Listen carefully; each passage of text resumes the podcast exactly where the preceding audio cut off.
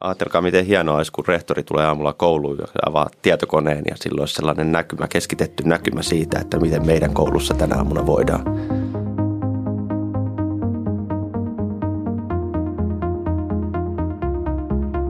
Ja tervetuloa kuuntelemaan kouluaiheesta podcastia. Me, mun nimi on Pessi, olen Aruvalta ja seurana täällä edelleen Janne Atealta ja Olli Education Alliance Finlandilta. Tänään jatketaan keskustelua koulun digitalisaatiosta. Mä haluaisin palata vielä tuohon hyvinvointinäkökulmaan ja siihen, että, että digitaalis, digitalisaatio koulussa, niin paitsi että se lisää hyvinvointia, niin myös mahdollistaa ihan uudella tavalla sen mittaamisen ja sen datan keräämisen siellä. Mitä mieltä te olette, minkälaisia tapoja meillä on kerätä nykyään dataa tai tarkastella sitä oppilaiden hyvinvointia siellä koulussa?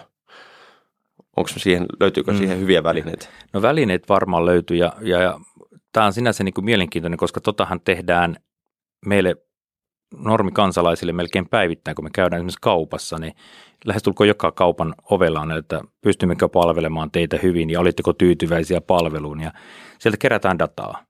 Sieltä kerätään dataa, että mitä me voidaan tehdä paremmin ja Sama mun mielestä kouluissakin, niin oppilaiden, oppilaiden hyvinvointiin on olemassa hyviä mittareita ja niitä, niitä käyttämällä niin mun mielestä saataisiin sille kouluille sellaista dataa, että miten me voidaan lähteä ikään kuin, tarvitsetko me tehdä meidän toimintakulttuuriin jonkunnäköisiä muutoksia, että oppilaat viihtyisi paremmin ja voisi paremmin koulussa ja koulupäivissä tulisi niin kuin oppilaiden kannalta niin kuin mielenkiintoisempia ja kestävämpiä. Että tuommoinen, tuommoinen pitäisi niin kuin mun mielestä olla lakisääteinen jo. Et hyvinvoinnin mittainen, koska hyvinvointi on mun mielestä niin kuin koulun tärkeä oppiaine. Kyllä. Mm. Ja niin kuin tuossa tuli vähän, sivuttiinkin jo, että oppimisen täytyy olla myös hauskaa. Et ilman oikeastaan niin kuin sellaista, että koetaan, että siellä koulussa, kouluun on kiva tulla, niin se oppimista ei tapahdu, jos ei, jos ei ole siihen oikeasti sellaista niin kuin motivaatiota. Joo, ja sen kokonaisvaltaista hyvinvointia, jos ajattelee, siihen vaikuttaa niin monet asiat koulumaailmassa. Siihen vaikuttaa tietysti se, että miten, niin kuin, minkälainen suhde sulla on aikuisiin siellä koulussa, miten sun päivä on lähtenyt yleensäkin kotona jo käyntiin, minkälaiset sun perhesuhteet yleensäkin on. Siihen vaikuttaa oppimisvaikeudet, kenties taustalla olevat asiat, jos niitä ei oteta huomioon tarpeeksi, mutta myöskin tilat – Eli miten ne tilat koetaan oppimiseen. Onko ne niin kuin sellaisia tiloja, joissa on kiva ja mukava oppia. Plus sitten tietysti tullaan aina tähän perinteiseen kysymykseen, onko ne tilat terveitä opiskella. Niin kaikki tuommoiset vaikuttaa niin kuin siihen kokonaisvaltaiseen hyvinvointiin verkkojen toimivuus on esimerkiksi yksi sellainen koulussa, mitä mä oon huomannut kanssa, että koetaan, että, että jos ne verkotkaan ei toimi siellä koulussa, niin sen jälkeen alkaa tulla tämmöisiä tuotantokatkoksia ja sitten ruvetaan puhumaan taas siitä, että, että, että ei voitu taas tehdä asioita eikä mitään muuta vastaavaa, koska hommat ei toimi. Eli siihen vaikuttaa niin, niin kuin järjetön määrä asioita ja jos niitä ei ikään kuin lähdetä kysymään eikä tutkimaan, niin meillä, meillä on mittarina mutu sen jälkeen. Mm. mm. Niin, Ajatelkaa, miten hienoa olisi, kun rehtori tulee aamulla kouluun ja avaa tietokoneen ja silloin olisi sellainen näkymä, keskitetty näkymä siitä, että miten meidän koulussa tänä aamuna voidaan. Kyllä. Mm. Tai, mm. tai viimeisen viikon aikana. Tai saatika sitten se, että tämmöinen kooste auttaisi vaikka opekokouksen alo- aloittamista, että käydään läpi, että mikä on niin kuin koulun tilanne, missä hyvinvointiasioissa ollaan menty ehkä eteenpäin ja missä on otettu takapakkia. Onko siellä mahdollisesti tunnistettavissa jotain oppilaita, jotka olisi vaarassa sitten pudota, jotka tarvitsisi sitten vielä lisää tukea? Tuossa, joo, toi, tuossa mun mielestä niin avajuttuna se, miten kuvasit tuonne, että jos rehtori avaa läppäriä, heti, heti on niin kuin, ikään kuin pureskeltuna se näkymä, että sun on niin kuin helppo lähteä analysoimaan sitä. Ja itse en ole nyt niin data, datatyökalujen asiantuntija, mutta mun, mun käsitys tällä hetkellä on vielä se, että et, et niin kuin, ikään kuin sitä dataa kertyy koko ajan, vaikkapa digikirjojen käytöstä. Ja esimerkiksi käyttöajat, nehän saattaa kertoa hyvin paljon vahvaa viestiä oppilaan hyvinvoinnista. Jos se joka päivä aukaisee, aukaisee tota pilsanläksyt kello neljä aamulla, niin siinä on, siinä on varmasti jotain hälyttävää. Mutta se, että kun sitä dataa on niin paljon ja se on tosi pirstaleisesti eri, eri applikaatioissa, eri, eri alustoilla ja sitä voidaan mitata melkein mistä tahansa, niin tota, se, että olisi, olisi tollainen dashboardi, että missä, missä ikään kuin se olisi tehty se, se datan analysointi ja johtopäätösten tekeminen paljon helpommaksi. Sille kokisin, että se, sille olisi suuri tarve. Joo, ja tämmöiset dashboardit, niin ne tulee lisääntymään. Ja niitä itse asiassa nyt jo jonkun verran on, ja Joo. päästään keräämään kokonaisdataa. Ja, ja mikä, mikä sitten tekee mielenkiintoisen, niin on just toi, että johtajalla tai kuka tahansa onkin se päättävässä asemassa oleva henkilö näkee suoraan ikään kuin siitä, että hei, noin helposti analysoitu jo sulle tiettyyn moodiin, mittaroitu, että sun ei tarvitse seurata mitään käppyrää, vaan sulla on selkeät niin kuin semmoiset puolen minuutin mittarit siinä, joita sä katot ja sen jälkeen sä osaat tehdä johtopäätöksiä. Että mitä toimintakulttuuri, ennen kuin sitä lähdetään koulussa muuttamaan, niin tuommoinen datahan on niin kuin äärettömän arvokasta siinä vaiheessa. Että ruvetaan katsoa, että meillä on tiettyjä, tiettyjä tuloksia tullut ja tuon perusteella me voidaan ruveta tekemään muutoksia, muutoksia meidän, meidän toimintakulttuuriin. Se on mun mielestä niin kuin se avain, avain tähän koko hommaan. Joo. No onko, no onko tuossa sitten sitä, sitä riskiä, että entäs jos se, niin kuin se datatyökalu ohjaakin sut tekemään vääriä johtopäätöksiä? M- miten niin. näette? No siinä, siinä niin kuin tavallaan en, mä en luottaisi pelkkään dataan, enkä mä luottaisi pelkkään mutuun, vaan mä luottaisin niin semmoisen yhdistelmään siitä, että, että tavallaan se, että mulla on dataa sen mun mutun tueksi, niin sen, sen jälkeen mun on helpompi tehdä päätöksiä. Että mun ei tarvitsisi tavallaan yhteen korttiin pelata tätä hommaa. Kyllä, kyllä. Niin mä, siinä... mä näkisin kanssa, että jos on rehtorilla vaikka tota, päätöksiä tehtävänä, mihin suuntaan sitä laivaa luotsataan, niin kyllä se, että sulla on edes jotain dataa, sä pystyt osoittamaan, että tämän perusteella mä tein nämä ja nämä päätökset, niin kyllähän se auttaisi varmasti. On. Yksi esimerkiksi mm. tilojen hallinta on semmoinen, että kun puhutaan, että koulussa on tällä hetkellä niin kuin vähän tilaa, niin tavallaan se, että mistä me esimerkiksi tiedetään tällä hetkellä, että, että, että jos mä etsin tilaa koululta, että missä on vapaita luokkia, että jos Irmeli on päättänyt lähteä lasten kanssa kansallismuseoon, mutta se ei ole kellekään kertonut, että mun luokkani on tänään tyhjä, niin mistä mä voin tietää, että, että, että se Irmeli-luokka just tänään on tyhjä. Niin tässä on tavallaan se datan mahdollisuus, että me voidaan vapauttaa tiloja ja saada käyttöastetta ja sitä koulupäivää ikään kuin, niin kuin joustavammaksi. Juuri näin. Mm. Tavalla ja vaikuttaa ihan tulevien koulujenkin suunnitteluun ja sitten se, se että tota, no varsinkin semmoisissa koulussa niin kuin lukiot, joissa on tarvetta sille, että siellä olisi tyhjiä tiloja, joihin opiskelijat vois mennä vaikka hyppytuntia viettämään, tekemään tehtäviä tai viettämään vaan aikaa, niin tota, että jos meillä olisi esimerkiksi kartta koulun aulassa, josta näkyisi, että mikä luokka tällä hetkellä on tyhjänä ja mihin mä voin mennä.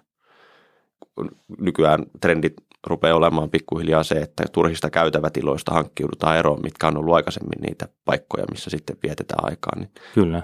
Mm. Ja toinen tuosta yleensäkin datasta, kun puhutaan, niin mä näkisin, että jos sitä ei nyt vielä ruveta keräämään, niin tota, sitten kannattaa jossain vaiheessa se ruveta tekemään, koska mitä enemmän mulla on dataa, niin sitä varmemmin voin tehdä niitä päätöksiä. Eli, eli se datan määrä oikeastaan – jos niin oppilainikin hyvinvointia seurataan, niin se ensimmäinen viikko ei välttämättä kerro vielä pintapuolisesti antaa jotain dataa, mutta kun ruvetaan menee niin kuin kuukausi ja sitten puhutaan vuosista, me voidaan ruveta vertailemaan niin ajanjaksoja keskenään, että minkä takia just esimerkiksi tänä vuonna tohon aikaan oppilaat on voinut huonommin. Ja vähän niin kuin tavallaan ruveta seuraamaan sitä sieltä, että se data tavallaan rupeaa antaa meille niin kuin enemmän, enemmän ja enemmän koko ajan tietoa hyvin paljon kaupungithan kerää tällä hetkellä dataa. Ja ne kerää sitä sen takia, että ne tietää, että siitä tulee jossain vaiheessa arvokasta. Joku se myy sen datan meille, jos me ei itse sitä kerätä sitä dataa. Ja tämän takia ne kerää hyvin paljon sitä dataa, vaikka ne ei välttämättä edes vielä tiedä, mitä ne sillä datalla tekee. Mm, mm. No mitkä on teidän semmoiset niin villeimmät visiot siitä, että mihin, mihin voidaan päätyä, mitkä on niin kuin hienoimpia juttuja, mitä, mitä datan keräämisellä ja analyysillä tullaan saamaan aikaiseksi, mitä tulee oppi, oppimiseen? Ennakointi. Eli se, että pystytään ruvemaan ennakoimaan tiettyjä asioita. Tiettyjen, nythän tämä datan kerääminen tällä hetkellä ei kovinkaan ö, hyvin pureudu yhteen yksilöön, vaan se pureutuu niin kuin joukkoon oppilaita ihmisiä. Mutta tavallaan se, että me ruvetaan näkee ennakoimaan, me voidaan ruveta ennakoimaan tilojenkin osalta, että hei, että maanantai-aamu kello kahdeksan meillä automaattinen ilmastointi käynnistyy talossa vähän voimakkaammalle johtuen siitä, että kohta tänne tulee 32 oppilasta, niin kuin on tullut neljänä edellisenäkin maanantaina. Niin tavallaan niin kuin ruvetaan ennakoimaan ja hyödynnetään sitä ennakointia, ennakointia esimerkiksi tuossa tilojen, tilojen osalta. Mm. No miten, entä sitten kun dataa miettii, niin nämähän on tämmöisiä klassikkojuttuja, että kun Google, Google on maailman suuri datayhtiö ja, ja he, he tietää niin kuin meidän, meidän kaikki syvimmät salaisuudetkin niin kuin Google, Google-hakujen perusteella ja vaikkapa jonkun, jonkun flunssa etenemisen ympäri maailmaa, että mi, miten ihmiset googlaa.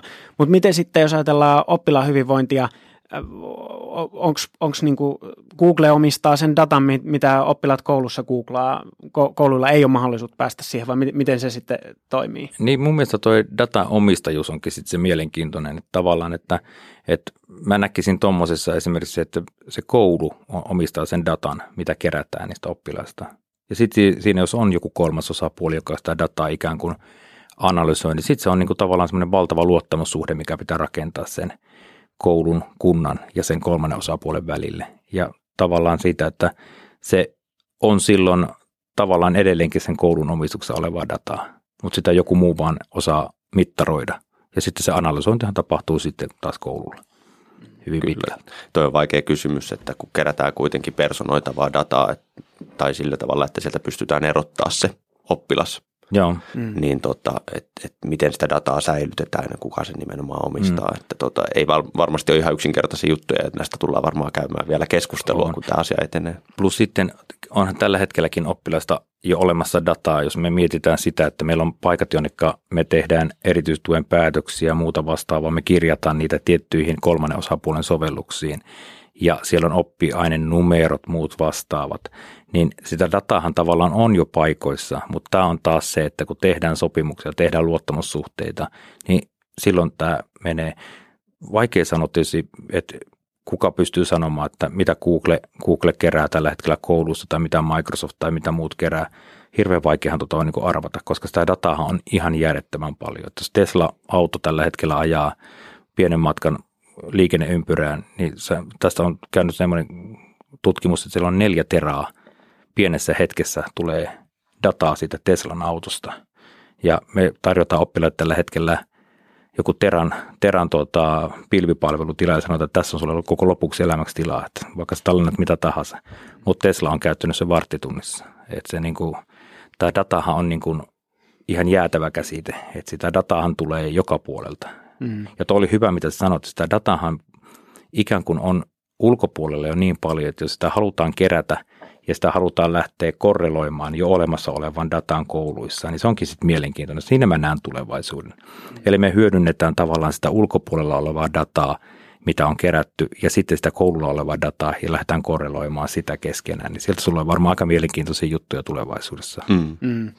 Ja tuossa kun sä oli kysyit, että mihin tämä, niin kuin villempiä juttuja, mihin tämä tulee vaikuttamaan, niin ei nyt kauhean villi, mutta jatkuvasti tapetilla oleva kuntien talouskurimus, niin kyllä mä näen, että tuolla voidaan niin kuin myös aikaan saada säästöjä pitkässä juoksussa, että sitten jos me osataan datan avulla vaikuttaa nimenomaan vaikka tilojen suunnitteluun, lämmitykseen, ilmanvaihtoon, valaistukseen, tämä on kaikki on sellaista dataa, mitä me pystytään ensinnäkin jo keräämään ja pystyttäisiin jo hyödyntämään, jos me osattaisiin sitä, vaan saataisiin se järkevään muotoon analysoitavaksi, niin tota, kyllä mä näen, että tuosta pystyttäisiin ihan saamaan rahallisiakin hyötyjä. Joo, mulla on semmoinen hauska, hauska mikä tota, tuli meidän oma yrityksen kautta niin pääkonttorista on sillä tavalla, että päivittäin kerätään datan avulla tietoa siitä, kuinka monta ihmistä tänään talossa on. Ja sen mukaan valmistetaan ruoka – jotta hävikki olisi mahdollisimman pieni. Eli tavallaan taas semmoinen ihan niin kuin järkevä säästötoimenpide mun mielestä. Ja, ja tavallaan se data, data on niin kuin hyvä renki, kun ei päästä vaan sitä niin kuin isännän rooliin liikaa niin, heilumaan. Niin kyllä. Silloin se homma on toimiva. No, vo, no voiko sitä tapahtua, että nyt jos meillä on joku, joku iso, iso yritys, joka vaikkapa toimittaa – oppimateriaaleja suomalaisille kouluille sillä tavalla, että meillä on vaikka 60 prosenttia suomalaisista vitosluokkalaiset käyttää jotain tiettyä materiaalia ja sieltä kertyy jotain tiettyä dataa.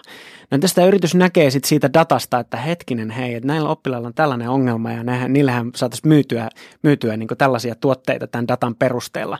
On, on, onko tämä niin mahdollista? Miten te ton näette?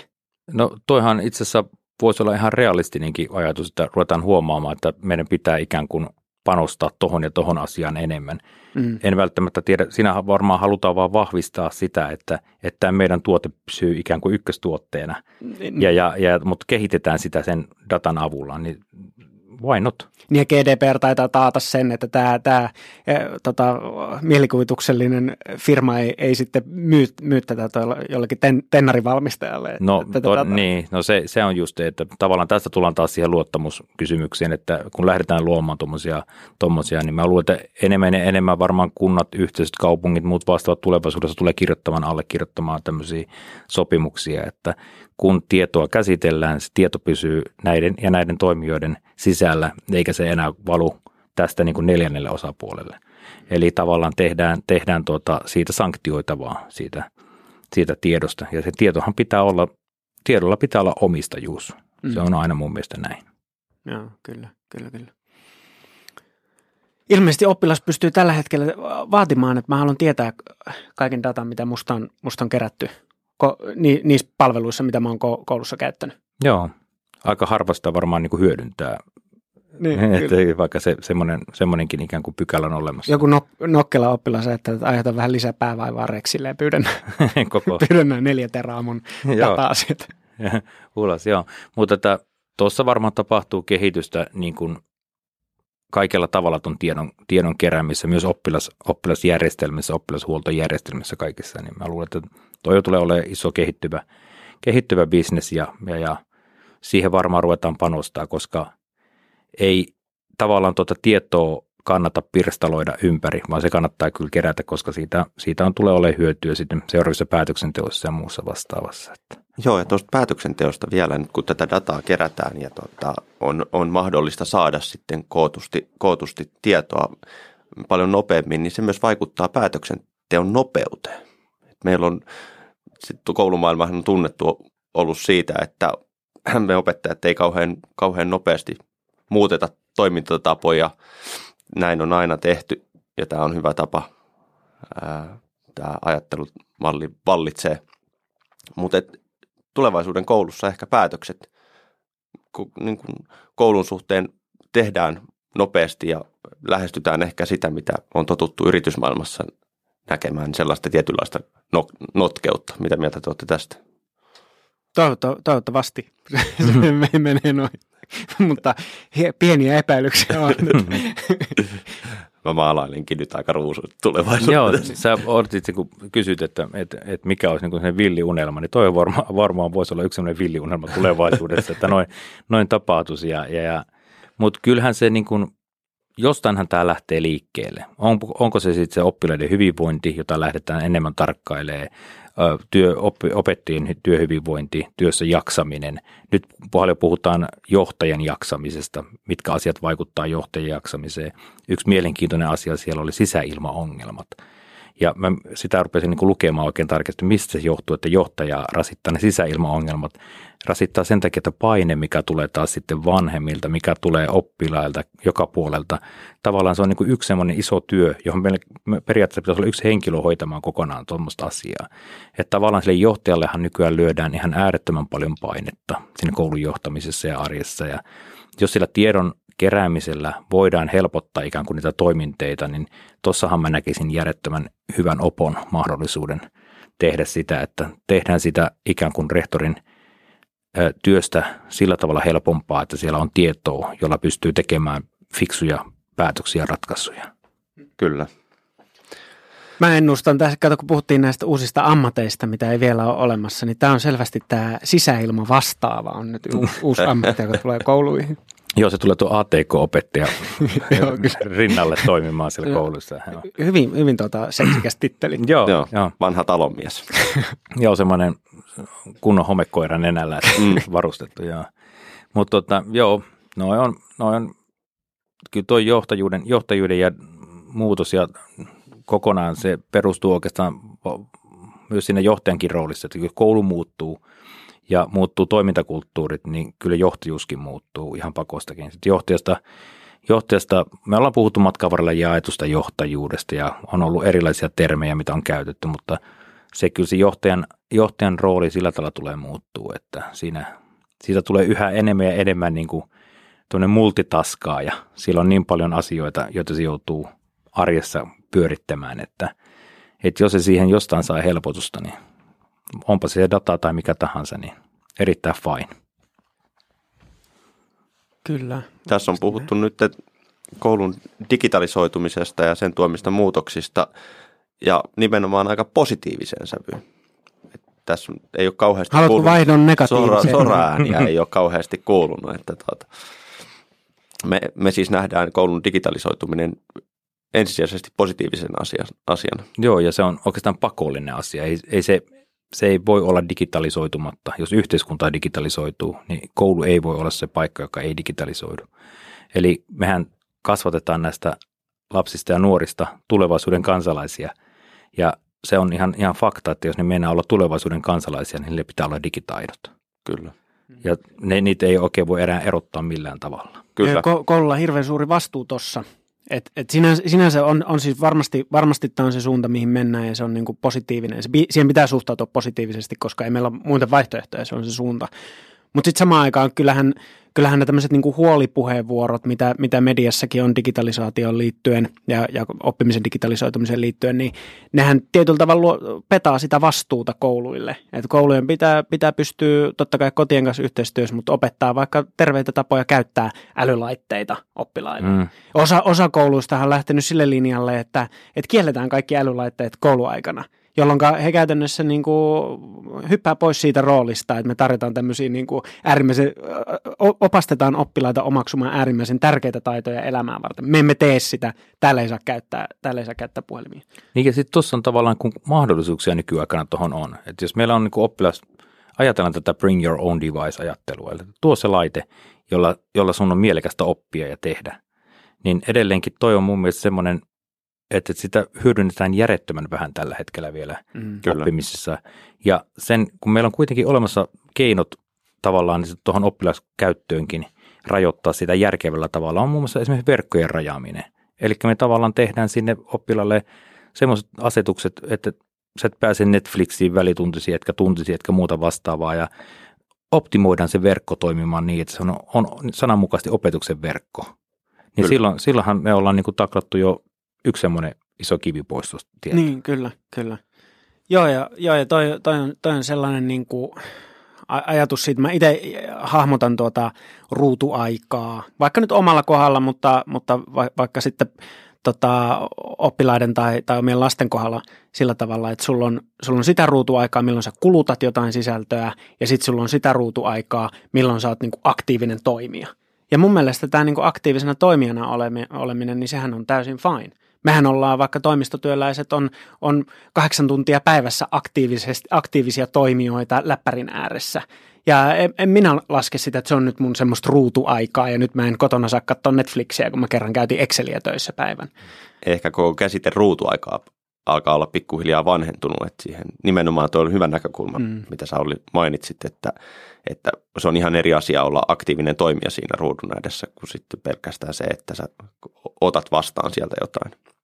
Kyllä joo, ja koulun pitäisi nimenomaan opastaa siihen, että, että, että kun, sä oot, kun sä oot kännykällä tai kun sä oot läppärillä, niin by the way, sen sijaan, että sä katsot vaan Netflixiä tai, tai mikä sinällään, sekin voi olla hyvin, hyvin niin kuin, äh, hyvä aktiviteetti, mutta sen lisäksi sä pystyt myös kodamaan, säveltämään, tekemään erilaisia luovia tuotoksia, jotka voitaisiin olla niin kuin todella kehittäviä ja hyvinvointiin lisääviä. Kyllä, plus sitten sä oot aktiivinen tiedon etsiä. Kyllä. Eli joo. se on niin kuin mun mielestä se yksi semmoinen iso juttu, että, että, että kun me ollaan totuttu siihen kulttuuriin, että me opetellaan nuo rajajoet ulkoa, niin mun mielestä niin kuin tavallaan se, että nykyajan oppilaalla on mahdollisuus hyvin pienellä hetkellä etsiä nuo asiat, etsiä se tieto, tehdä, tehdä siitä tiedossa tavallaan itselleen omaa tietoa, niin mä en, mä en niin kuin edelleenkään näe mitään syytä, että minkä takia me lähtisi liikaa rajoittamaan sitä tiedon etsimistä, kun se on tiedon etsiminen on fiksua tiedon etsimistä. Kyllä, mm. kyllä.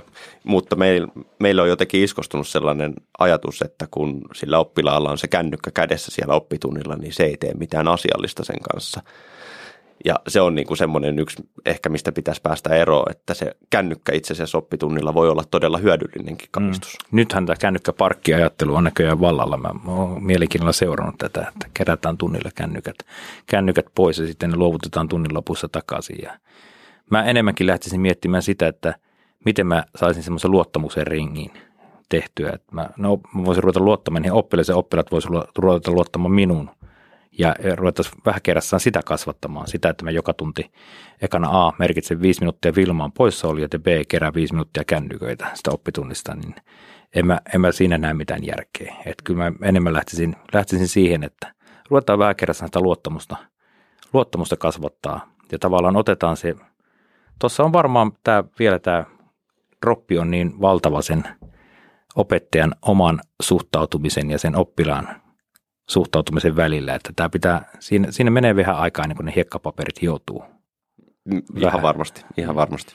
No entä näettekö te, että minkälainen rooli kodeilla on sitten tässä asiassa – et jotenkin itse hahmotan sitä niin, että, että opettaja on helpolla vähän semmoisen toivottoman tehtävä edessä, jos sulla on 25 oppilasta ja ne kaikki on niin kuin, ei niillä ole mitään niin kuin tällaisia, tällaista niin kuin tervettä suhtautumista lähtökohtaisesti ää, kännykän käyttö, että mä pystyn vaikka laittamaan sen pulpettiin ja olemaan siitä erossa 45 minuuttia, jos näin vaaditaan. Että ikään kuin kode, sitä ei ole, se kännykkä on saatu tyyliin seitsemänvuotiaana, sitä on saanut kotona käyttää ihan miten huvittaa, siihen ei ole millään tavalla kasvatettu sen käyttöön.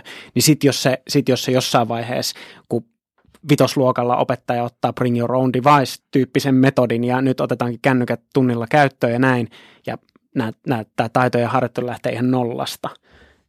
Itse koen, että se voi olla aika sellainen niin kuin lamannuttava tilanne opettajalle. On, ja sitten toi, toikin kannattaa, niin kuin, tai mun mielestä sellainen avoimuus tossakin, että keskustellaan vanhempien kanssa yhdessä, että hei, me ollaan lähdössä ajattelemaan tämmöistä mallia, me ruvetaan toimimaan näin. Me ruvetaan opiskelemaan tällä tavalla, me etsitään tietoa omilla puhelimilla. Onko, se on varmaan kaikille ok, sanoo vanhemmille näin ja lähtee, lähtee tavallaan rakentamaan sen mallin.